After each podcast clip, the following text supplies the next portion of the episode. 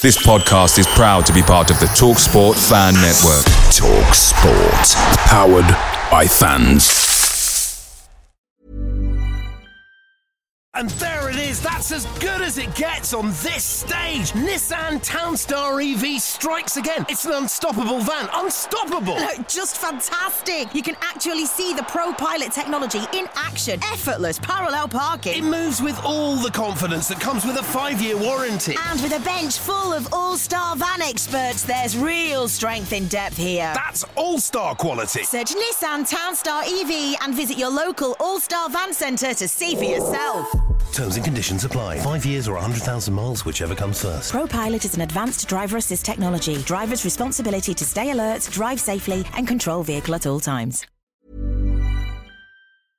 Hi, Ellis Pod fans, it's JR here. Bert's Babes, Hoddle's Heroes, even DiCanio's Dozens. We've had some iconic lineups in our history at Swindon, just like the legendary menu at McDonald's. Parkin or Austin, sweet curry or barbecue? Why not get a McNugget share box to enjoy the debates with your mates? And thanks to McDelivery, every drop off can be a home win. Order now on the McDonald's app and you can also get rewards points too. No one wants to drop points at home, and with tasty rewards to earn, you won't be missing out. Only via app at participating restaurants. 18 plus. Rewards registration required. Points only on menu items. Delivery fee and terms apply. See McDonald's.com. Rogers is streaking ahead and he's onside. Beautiful play! That is that! What a shot! goal! By Kenny Snell! Far post for Shearer, goal! McLaughlin has it. Oh, deflection, and it's a goal! Comes to Mitchell! It's another goal! Incredible! Huddle! Taylor has scored, and that surely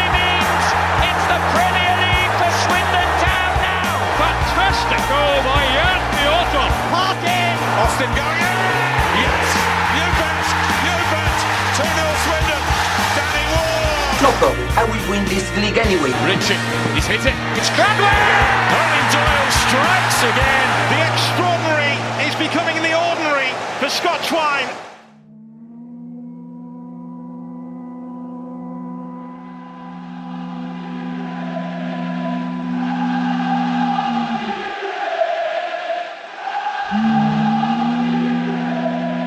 Hello, Ben. Hello, Rich. I was I was going to say something about buses that in terms of your reappearance on the pod, but I don't think it quite worked. But it's lovely to have you on again. It's good to be back. It's very rare that I do two aways in a row. So, yeah, as, as much as the last uh, appearance I did was a home game, it's very weird that I've been at the last two away games. And so I can talk about Northampton away. And we did plenty of away games, as we were saying um, off air, that we, we did plenty of away games when I was back during the Wellens season that uh, neither of us went to. So it's good that we're doing an away game. Really, one of us has been this time. I'm not fully comfortable with you saying that to uh, to listeners. To be honest, um, you know our secret shame. Um, but just it's just great to have you on again, Ben. Although using Zoom, it takes a hit on our audio quality. So apologies um, if if the audio isn't as tippity top, but I think it's fine.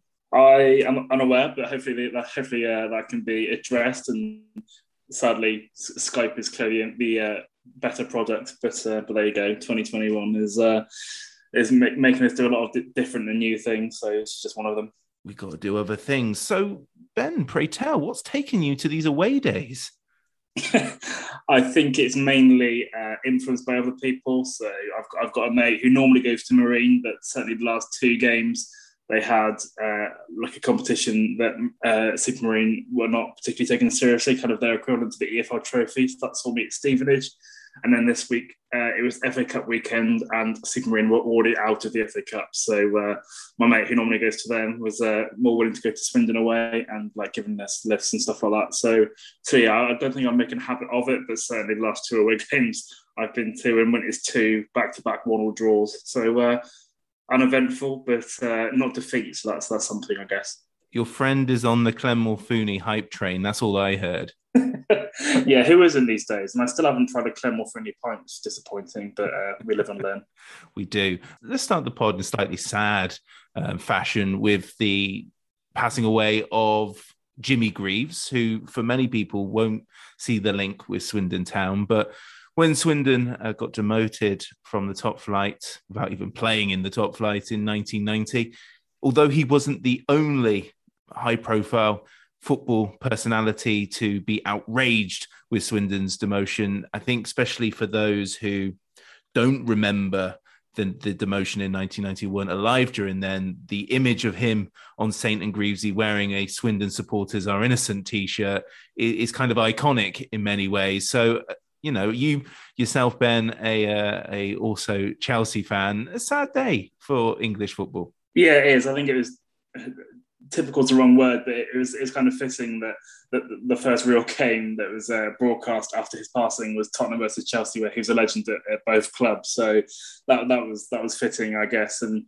yeah, sadly, I am both too young for his playing career and his punditry career with St. Greavsie, but um, it takes a certain kind of person to make a, a mark on the game, both in playing and punditry. There's not many but manage that. It's probably only really Jimmy Hill and Gary Lineker that are in that clan as well. So yeah, to be a, a, both a legend in in two different um, you know varieties of the sport is quite impressive. And sadly, both of them are before my time. But anyone who's been sort of alive in the past decade or so has, has, been aware of the, the impact he's had on the game. And, and he's always mentioned given his, his goal scoring record as well. So so yeah sadly I missed out on much of the the good times about his about his life but his legacy certainly lives on.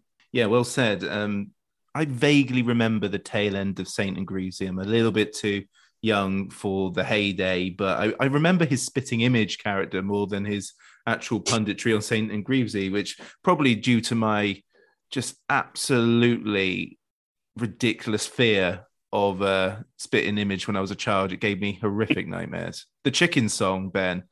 Oh my goodness, that gave me nightmares.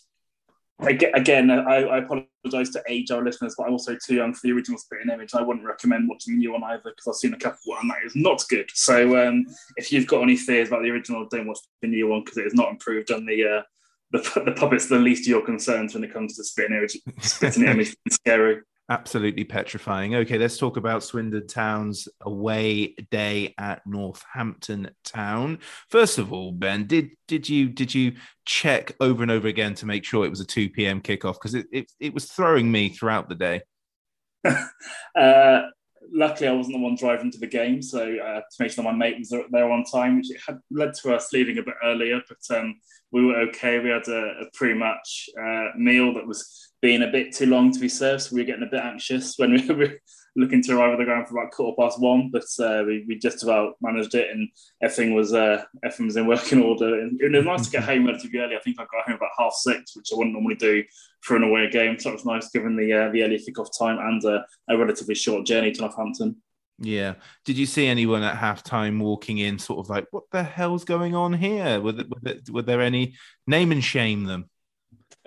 Sadly, not. I wish I did. That would have been very amusing. And, and again, I wish I could make a joke that those that arrived late would have been uh, missing something important in the first half, but nothing really happened apart from a controversial disallowed goal. But uh, yeah, well, there was nothing really you would have missed if you did arrive uh, 45 minutes late, but sadly, no one did. Sure. Okay, then let's let's talk about the lineup. There was a formation change this week.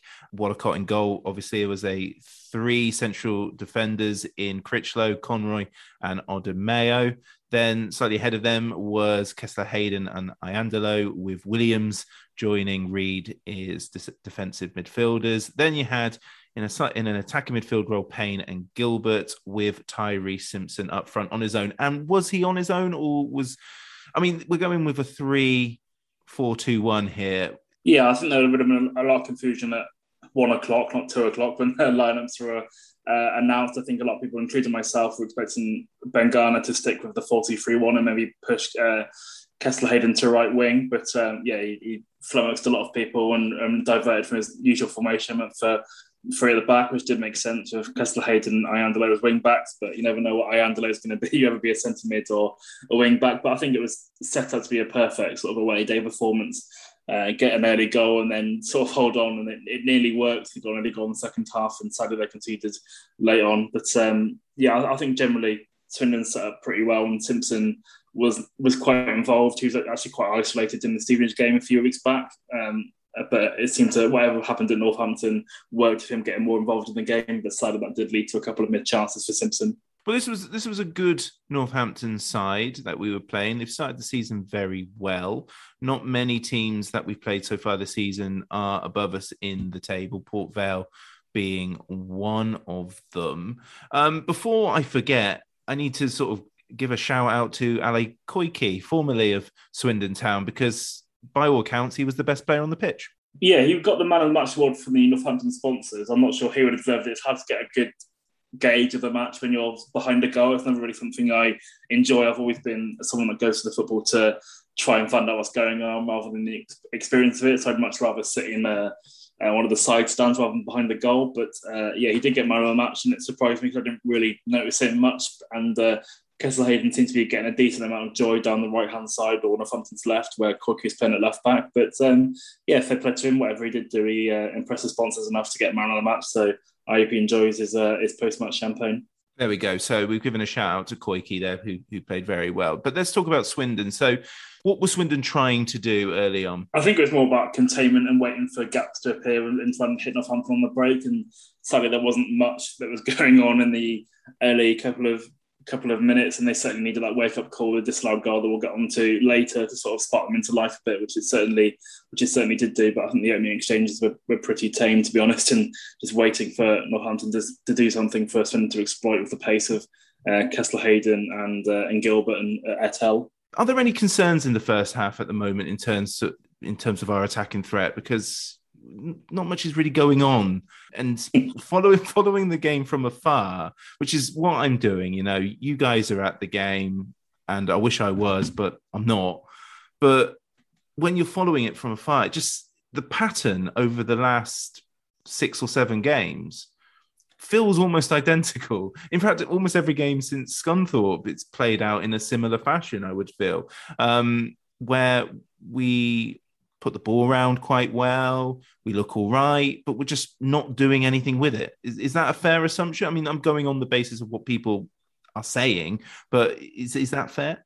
I, I think home games, especially, it's a lot of uh, opposition teams coming to the of ground and sticking 10 men behind the ball, and Swindon will pass it happily as much as they want, waiting for space. I think it's more if I am I'm going to be lazy and compare it to past winning teams to make this a bit more recognisable, I'd certainly compare it more to Mark Cooper and Nick Williams and Richie Wellens. It's, it's very much a patient, just knocking it around for ages, waiting for the space and tippy tap, If I'm going to use a, an awful phrase, rather than Wellens, which is a lot more aggressive, and rather than Sheridan, which is just bad, frankly.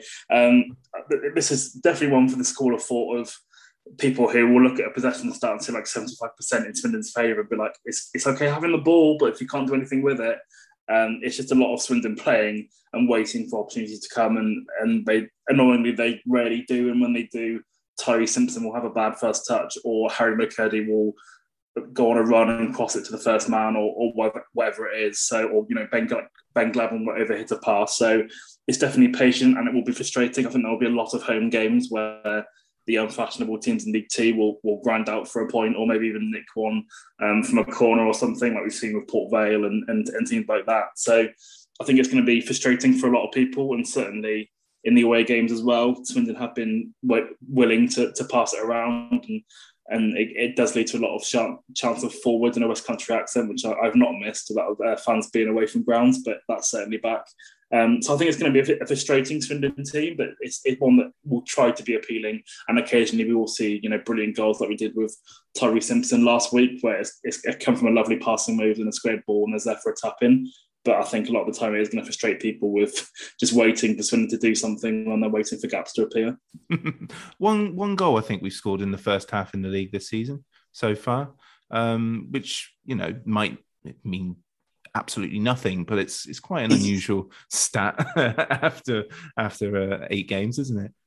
Well, now that you mentioned that, I think that makes a lot of sense. This seems to be a team that will wait for the opposition to get tired, so it doesn't surprise me that Swindon will score a lot of goals from that. Again, I don't know the stats behind this, but like maybe from the hour onwards, and uh, hopefully a, a, few late goals as well. Just because again, Swindon will pass them to death. Hopefully, that will lead to teams rather than sitting back completely. That lead to teams trying to press Swindon and that'll tire themselves out. And then when gaps do appear in the last quarter of an hour or so, Swindon will punch them then. But yeah, it, it's going to be I, I, think it's hard to be too disparaging of this team, given, as we all know, the, the summer that they've had. But I think it could be um, frustrating to watch a lot of the time, just just having them having the ball for like seventy five minutes, and then you know uh, either not finding a way through or the opposition scoring from the one chance they do get.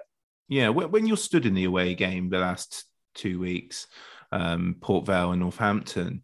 Do you do you stand there during the game going, you know, we're going to get one in a minute, or like every game from afar always feels like this could go either way. You know, it's going to be a low scoring, you know, next goal wins sort of sort of vibe where both teams are sort of sparring with each other. Do you get a feeling feeling that Swindon are very much in this, um, but we need to take chances for the old cliche to come in? Yeah, it's, it's, hard to say someone doesn't go to that many ways, but I think I, I generally, when it happens to us, I feel a bit more helpless with the ways because it just it's, it's, just a weird thing I get when I'm when I watch games away from home. You just can get I, I can't really in, in, involve myself in this, whereas home games generally there's there's obviously a bigger crowd, so they they tend to get behind the team even more when you generally feel that to use a bad cliche that the, the you know the, the, ground can sort of suck goals in because they're they're urging them on. Away games can feel like that towards the like the last 15 minutes, but in, until then, you just feel a bit helpless and just waiting for them to do something. Whereas home games generally feel that eventually a goal will come, but sadly, like we've seen with Port Vale, they will just hit two crackerjacks and that that'll settle the game. But yeah, certainly, um, a lot a lot of game are just waiting for Swindon to, to conjure something out of nothing really. Yeah, before the disallowed goal by Northampton, were there any other threats by either side? I think the standout would have been them hitting the bar quite early on from a free header, which they really should have scored. Probably a very much a League Two header where you know levels above would, would finish that, but a striker who finds himself in League Two for a reason. Uh, Danny Rose is quite a good one, but I think that's a header he will not look back on with a lot of fondness. It's, I think it's a free header from six yards out that somehow hits the bar. But um, apart from that, I can't remember Jojo or indeed Roberts doing much in that first half at all. Who knew that Danny Rose was such a popular name? yeah, I think there was a moment when um, in the, in the away when the teams were being announced by the uh, Northampton PA that they had Danny Rose and they thought that's all we had. But uh, no, he is at Grimsby last time I checked. And uh, the uh, the one in Northampton is very different and uh, scores a lot more goals than the one we had.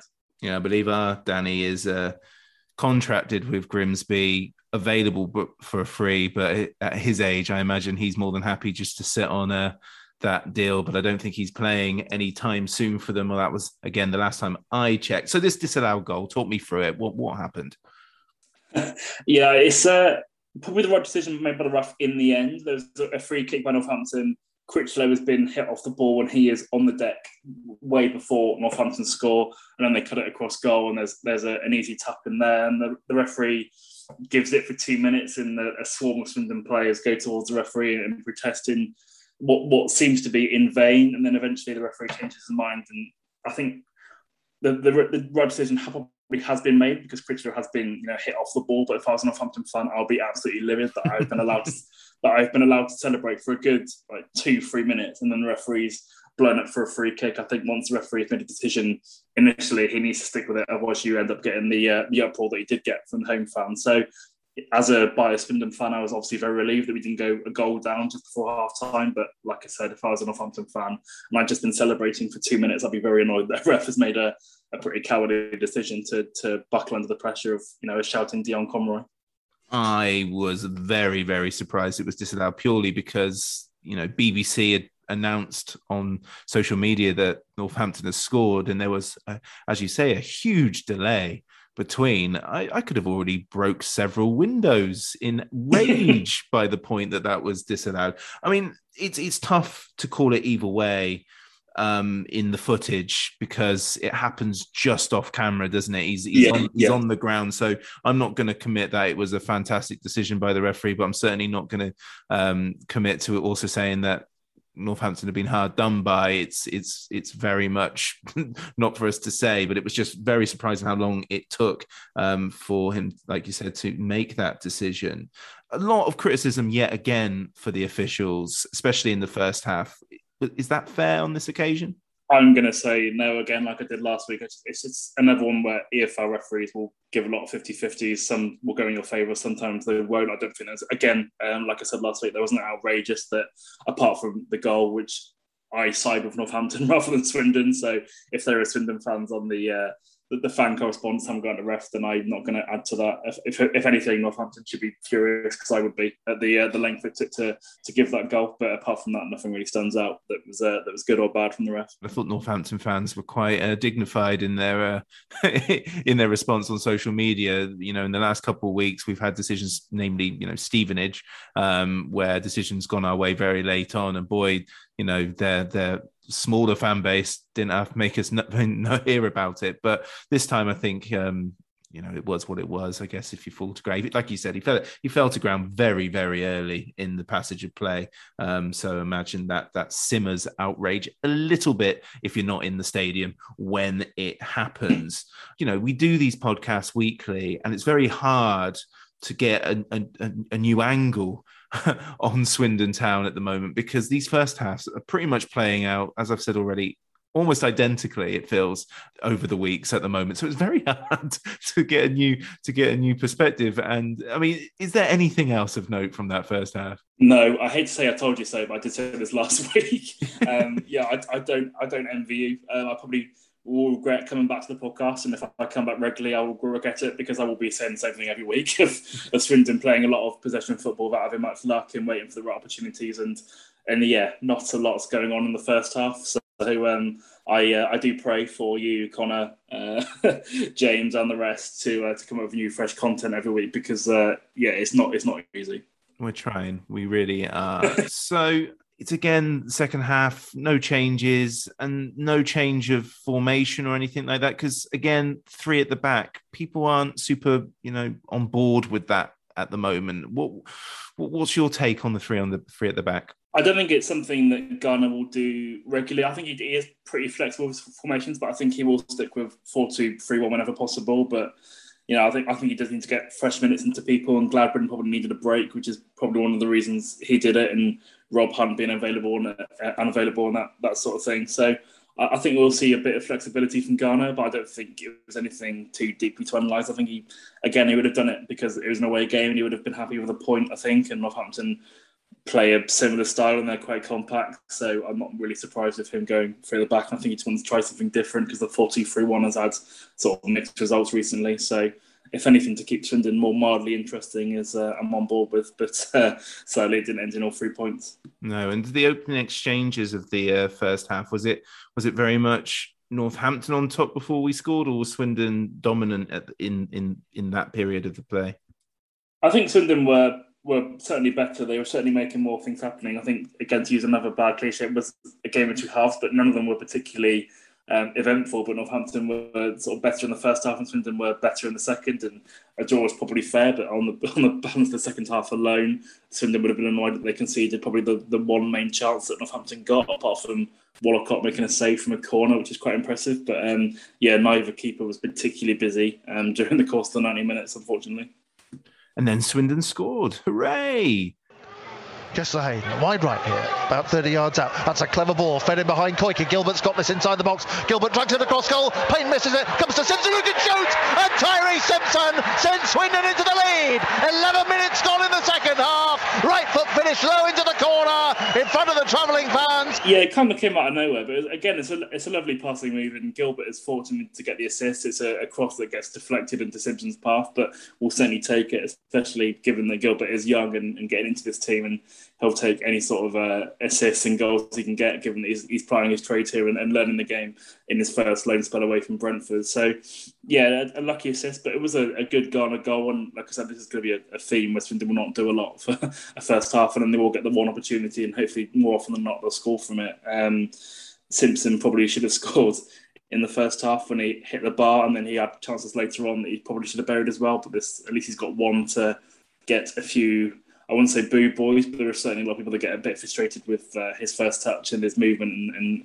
and, finishing. But certainly, as, as we said last week, he's still a, a teenager from Ipswich that's still learning the game. So he'll be he'll be glad he's got one goal, but certainly based on chances later on and earlier on in the game, he's got some uh, some work to do. Well, this is this is the point that I was going to next in regards to Tyree Simpson. The fact that the matter is he is edging ever closer to becoming a little bit of a marmite player with Swindon in in the sense that I'm hearing a lot of great stuff about this 19 year old player on loan from Ipswich. um, and and how he's going to grow into this role and get more goals. But there are and there is a slightly more impatient element of the fan base that just cannot forgive four or five chances where he should score just for that one goal, especially when we're not winning games. Um, can you see that side of, of the argument, so to speak? I certainly can. I think he's got a touch of the Adebayos about him that he he's quite a big lad that doesn't win a lot of headers. He's he's a, a big lad that certainly in the second half he's got a big one on one where a defender has sort of come under pressure and and managed to, to, to put him off when a guy the size of him should really shrug him off and send him to you know near the advertising holdings. Frankly, the, the, the size of him, I think there's a touch of this is his first loan spell away, a spell away from Ipswich that I'm aware of, and he's, he's still learning the game. And maybe in a couple of years' time, we'll see him in the Championship with like Adebayo, who is very. He wasn't awful, but certainly the fans didn't take to him, given that he was again a, a big guy that didn't win a lot of headers and was quite waste in front of goal. And now he's scoring braces in the Championship pretty regularly after doing really well at Walsall in League Two. So yeah, he's a he's a. I think I've seen a lot of stuff on Twitter that just wait, just wait, and he'll he'll come good, and we'll, we'll, probably see him in a couple of years' time doing stuff at high levels, like like we have other players. And sadly, we're getting players at the beginning of their careers, and we're probably going to see the best of Tyreece Simpson away from Swindon in about five years' time. In terms of the forward options, you know, we're, we're, we're going all in on Tyreece, which is fine. I'm okay with that. And Ben Garner will tell us that there are other players in the squad that can play up front and again, fans would like to see us dip into the free agent market to see what we can bring in. But that doesn't necessarily solve anything, does it? I mean, we, we're going to be moving towards bringing in players that could be weeks behind in fitness. Uh, so there's no quick fix to this other than players chipping in, not just relying on Tyreece to score more goals, but also more goals from midfield because it's, it's a pretty attacking midfield, isn't it?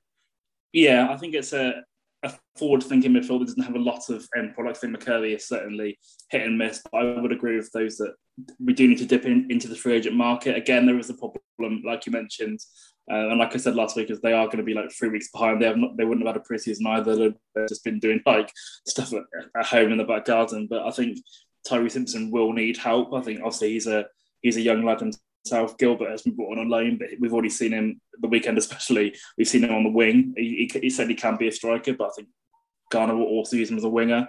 Um, we haven't seen much of Mitchell Lawson, but he clearly seems to be more of a winger as well, and, and indeed got caught off an hour yesterday um, on the wing. And and then you've also got, as annoying as it is, the EFL Trophy, where we've got to play players you know, like Harry Parsons or Mitchell Lawson up front. When I think even Harry Parsons is a winger as well. So we, have got a lot of players that do similar things. We haven't got a, a really an out and out striker as well as Simpson to help him out, who is just you know a, a young kid learning the game. So I would be getting sort of like a 25 year old in a free agent if we if we can find one, and that has the same problems um, as you mentioned, like the lack of fitness and you know anyone who hasn't been picked up in in mid September isn't going to be you know, a, a, guaranteed goal scorer because he would have been signed already. But I think Tyreece Simpson is going to need help because there isn't an out and out striker to help to uh, to be back up, and everyone who has been brought in is, is more of a winger. So yeah, I'd definitely be looking at signing one or two in the free agent or getting another loan in January if uh, if options become available for Garner.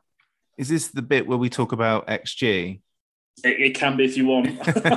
I'm, so, I'm, I'm, willing to, uh, to talk about XG if you are. We don't talk about stats enough on this podcast. Some people might go, well, please don't. And some might go, you know, yes, more, please. But in the Low Strangers WhatsApp group, Dan sent the uh, the the the table of expected goals, which sees us second bottom with only Oldham with a with a worse. Is it a worse record? Is that is that, is that with with with less um, expected goals. Yeah. Is this something that the club looks at? I think Garner probably will. I think I think if you ask many managers, they look at XG, they will tell you no because uh, you know they, they don't want to really rate the quality of their strikers to, to the press. But I think most clubs are pretty analytically minded now, even ones that are quite backwards like Swindon can be. But I think Garner's Garner's a pretty forward-thinking coach. He's he's a, very modern coach and a young coach, and most of them are, are, are pretty analytics based now. And I think Crystal Palace very very much look at um, you know the the underlying numbers to find out the best the best players, and, and Garner's been brought up from that school. So I think quietly he, he probably does, and we'll look at that. But um, I think if you asked him, he'd probably say no. Mm. Okay. Well, you know, we, we've been sidetracked on Swindon Town matters, which is fine because, you know, given what this podcast is, but there was about half an hour left to play. And again, from afar, it felt like the rest of the game was just waiting for Northampton to score. Did it feel like that in the ground, or were we largely in control? Did it feel like Northampton were going to get that equaliser? Yes, but I would have expected more in the first half. Um, not the second. The second was more comfortable. I think it was just frustration at not being able to kill the game off, and especially the chance I mentioned earlier of, of Simpson being one on one and not quite scoring. And there's a lot of uh, sort of crossed into the box. I didn't really see anything, and, and Gladwin had a shot that was blocked and that sort of thing. It's I think if honestly, if you picked anyone to win, it would have been Swindon. But I think it was typical that a team that has struggled to defend set pieces a lot the season and looked pretty shaky from them on Saturday. And like I said, the, the main save that Wollacott had to make came from came from a corner. I wasn't a massive surprise that if Northampton were going to score, it was going to be from a set piece. And and sadly, it came you know pretty late on, about ten minutes left, and you know a, a tall centre back has, has won it in the air and, and buried it. And sadly, Swindon can hold on for what would have been a pretty good away win. Yeah, the later it is, the it's it's interesting how the narrative changes when uh, when we concede. So you know things like Simpsons one on one. If we win the game, people aren't talking about it, are they? And, and yeah, it's, it's, it's just one of those things. But yeah, um, they did equalize, and I mean the accusation is we should have someone on the far post. It's an ongoing concern, isn't it? The, these these set pieces. I know some have some fans have alluded that it's we're not as bad at, at, set pieces as maybe other fans say we are, but you know it's happening, isn't it? Those those goals are going in via set pieces. Yeah, I've, I've got a huge problem with set pieces generally in, in terms of confirmation bias, and you normally normally see what you believe when it comes to set pieces. So you know, like the man on the posting, people only notice it when you concede. There'll be plenty of times that Swindon don't have a man on the post and don't concede, but the one time they do, people will be up in arms about it and that, that sort of thing. So it is they do look shaky from them though. There's, there's been quite a few times when they've looked a bit worried from set pieces, which I think I'd like Garner to pay a bit more attention to. He's again, it doesn't surprise me that he doesn't because he's a, a, a, young coach, and again, the, the, the mantra of set pieces being the be all and end all tends to be from your Tony Pulis and Neil Warnock school of management rather than Ben Garner, Richie Wellens, Etel, and, and we were awful at scoring them under Richie Wellens, uh, not so much defending. But yeah, it doesn't surprise me that Garner doesn't pay much attention, but he should probably start to because there are teams at Northampton that have got you know a, a lot of hefty centre backs and centre mids that can cause problems, and sadly they did at the weekend. Did either side look to try and win the game, or did did the game just fall flat at one-one with both sides happy to take the point and move on? I found it quite amusing that Swindon were trying to win it, which is which is obviously good. I would have expected. Normally, you expect the away team to sit on the point, and you know, they would have been disappointed. But they normally away teams go, you know, our oh, fair enough. We've not been able to hold on. We'll we'll take the point from here on in. But Swindon certainly tried, and when uh, when um, the Northampton keeper caught crosses or went after goal kicks, he was time wasting, which I thought very very, very amusing. That you know, Northampton, or certainly he was um, happy to take a point home to Swindon, which is a if I was a Northampton fan, I'd be quite annoyed at that because Swindon are far from, uh, you know, a, a, big contender in League Two, let alone English football currently. So I would certainly be wanting Northampton to, to keep going and try and win it. And certainly a lot of the fans were urging the keeper forwards when he was uh, falling on the ball, when he was claiming crosses and stuff. But Northampton clearly were happy to take a point, and Swindon were looking for free. But sadly, only one team was, was happy with that in the end.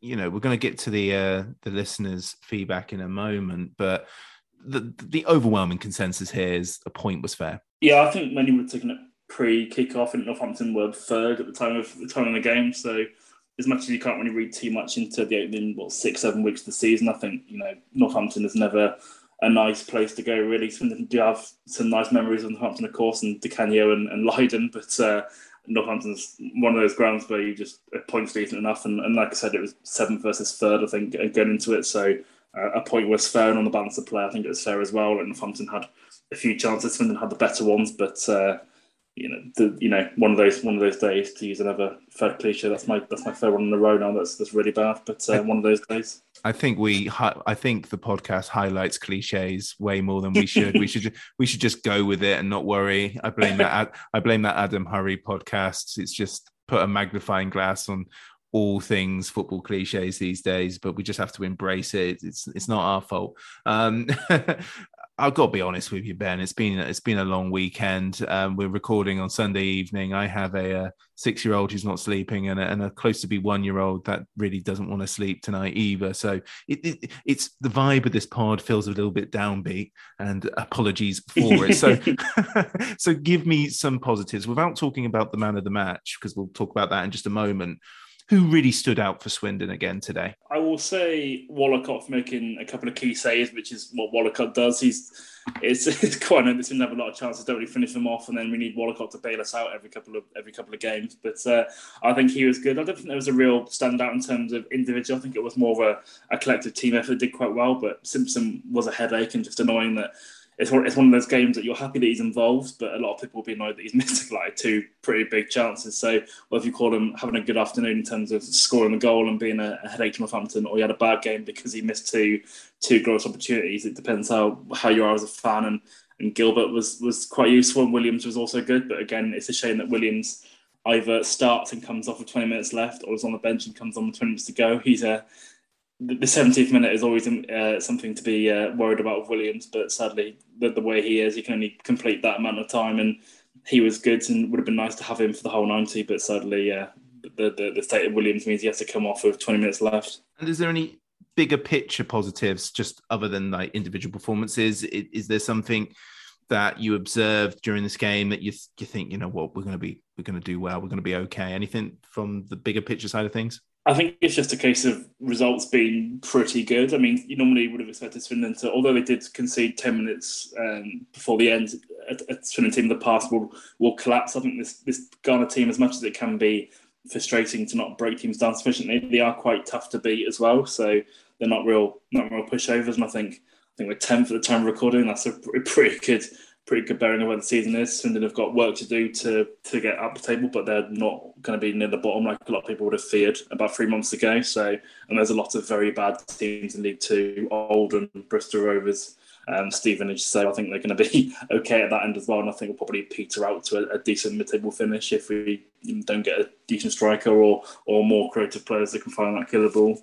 Yeah. Okay. And what, any any concerns? I mean, again, I can only sort of read around, make notes, see what people are saying. Echo chambers are often far louder than the reality of the situation.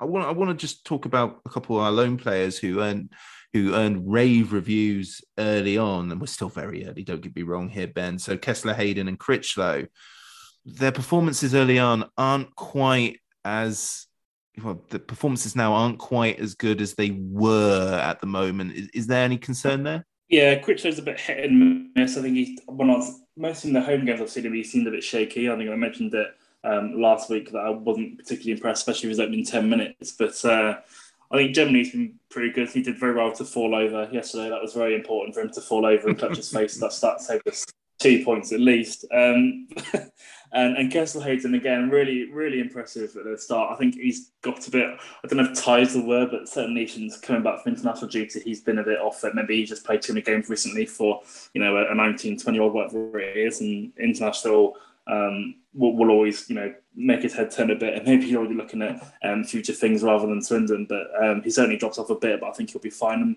like I said last week, I think we just a lot of them just need help in terms of one, they're young, and two, there's no depth available. So when when you know Kesler Hayden goes away on international duty, all you've really got is Rob Hunt, and then he's injured a fair bit, and there's nothing beyond that from right back. So I think a lot of them are just uh, are playing a lot of minutes, um, and a lot of are young bodies as well, so they're not going to be able to take 90 minutes on a on a regular basis. Irrelevant observation here.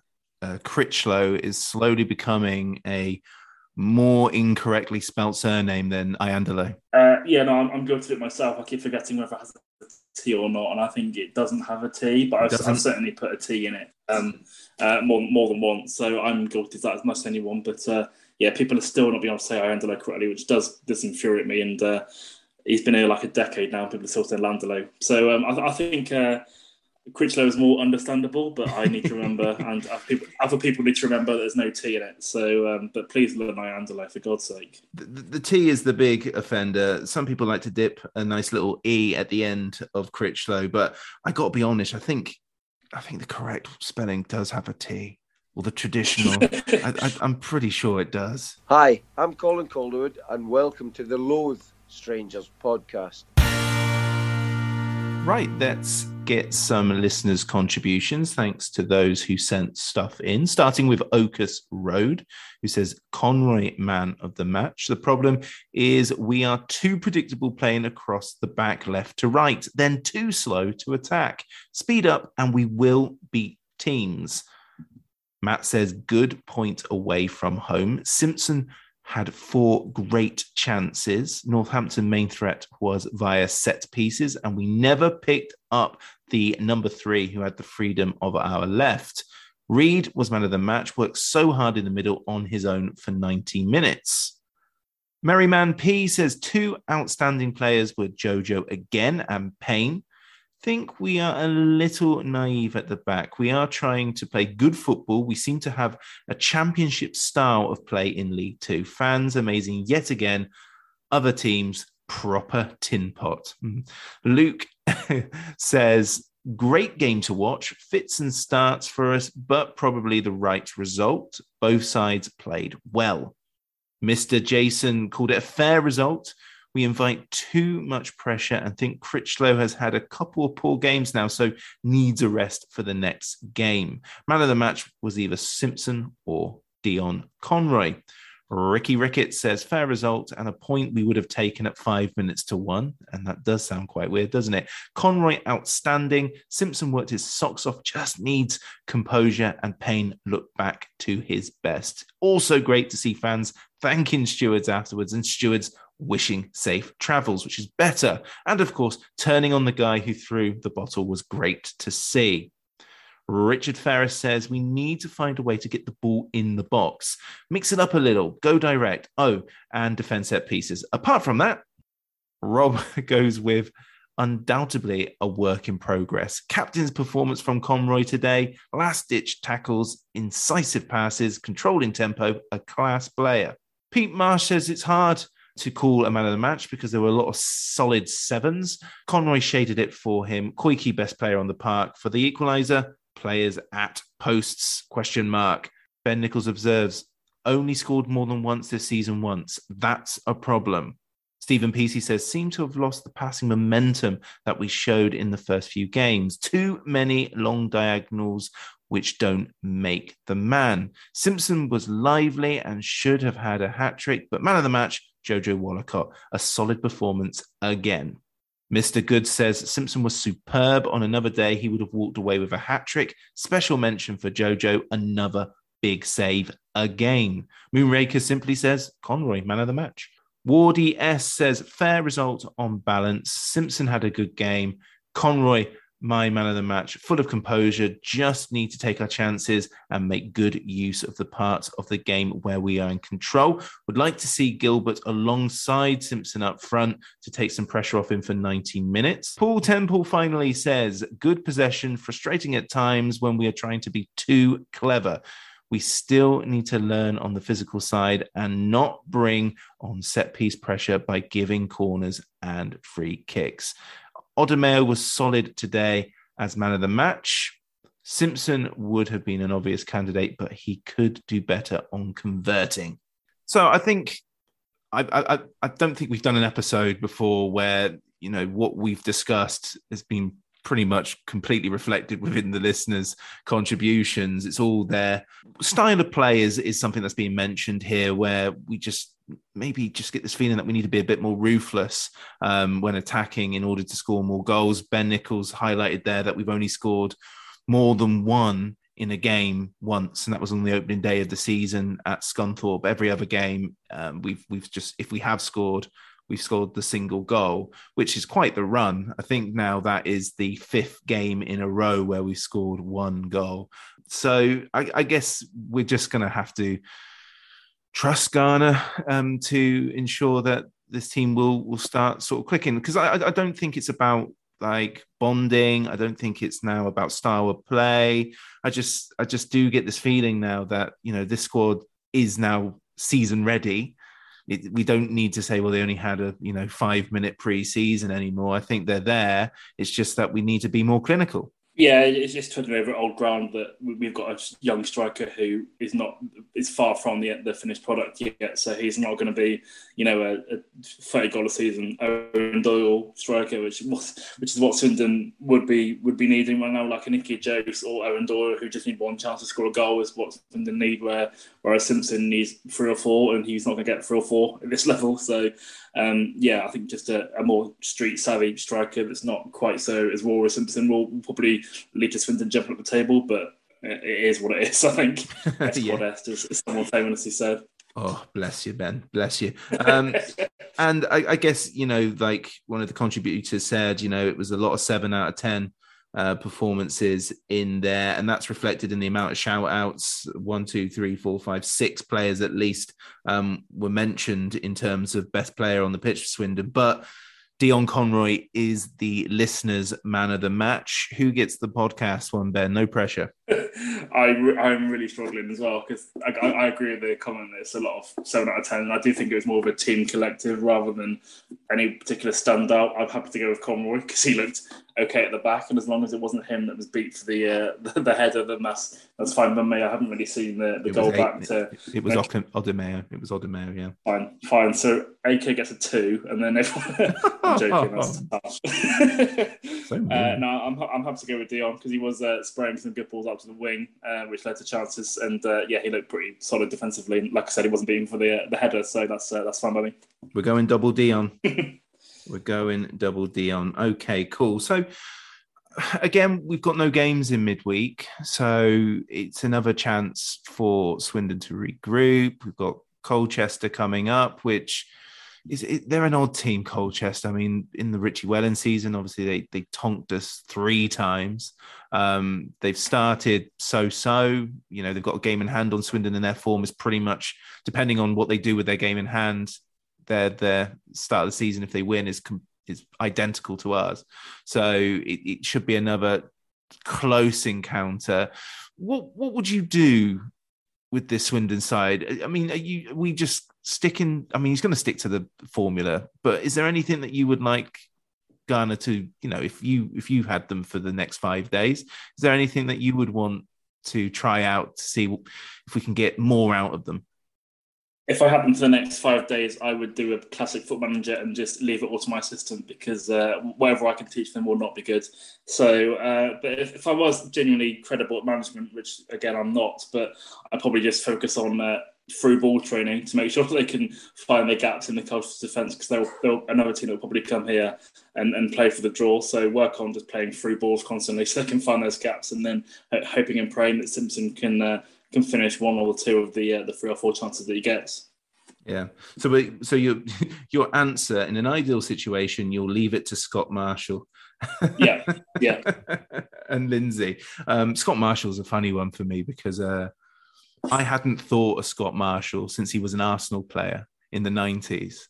And when he signed, I was like, oh, and, and when you see a picture, it's like, oh, he doesn't look like what he looked like in 1995, isn't that? so it was quite the shock that I have, I have taken Swindon to the Premier League on multiple occasions on Foot Manager by just turning off the press conferences, picking the eleven, and leaving everything else to my assistant. So uh, if it's not broke, don't fix it. You're an absolute fraud, Ben Wills. it, it works though, so uh, I'll stick that on my CV. You're playing a management simulation game, and you're and you still can't be bothered to do the job properly. it takes a special kind of person I, am boring enough as it is. It takes a special kind of person to sit in detail, do training uh, drills on for manager and, and set piece training as well. So uh, no, whoever my uh, regen assistant managers can do that for me, and I'll, I'll pick the eleven and, and win three or four now every week. Oh wow, okay, fine, I'll forgive you. That was lovely. Thank you, Ben. Cheers, Rich. Good run by him, and now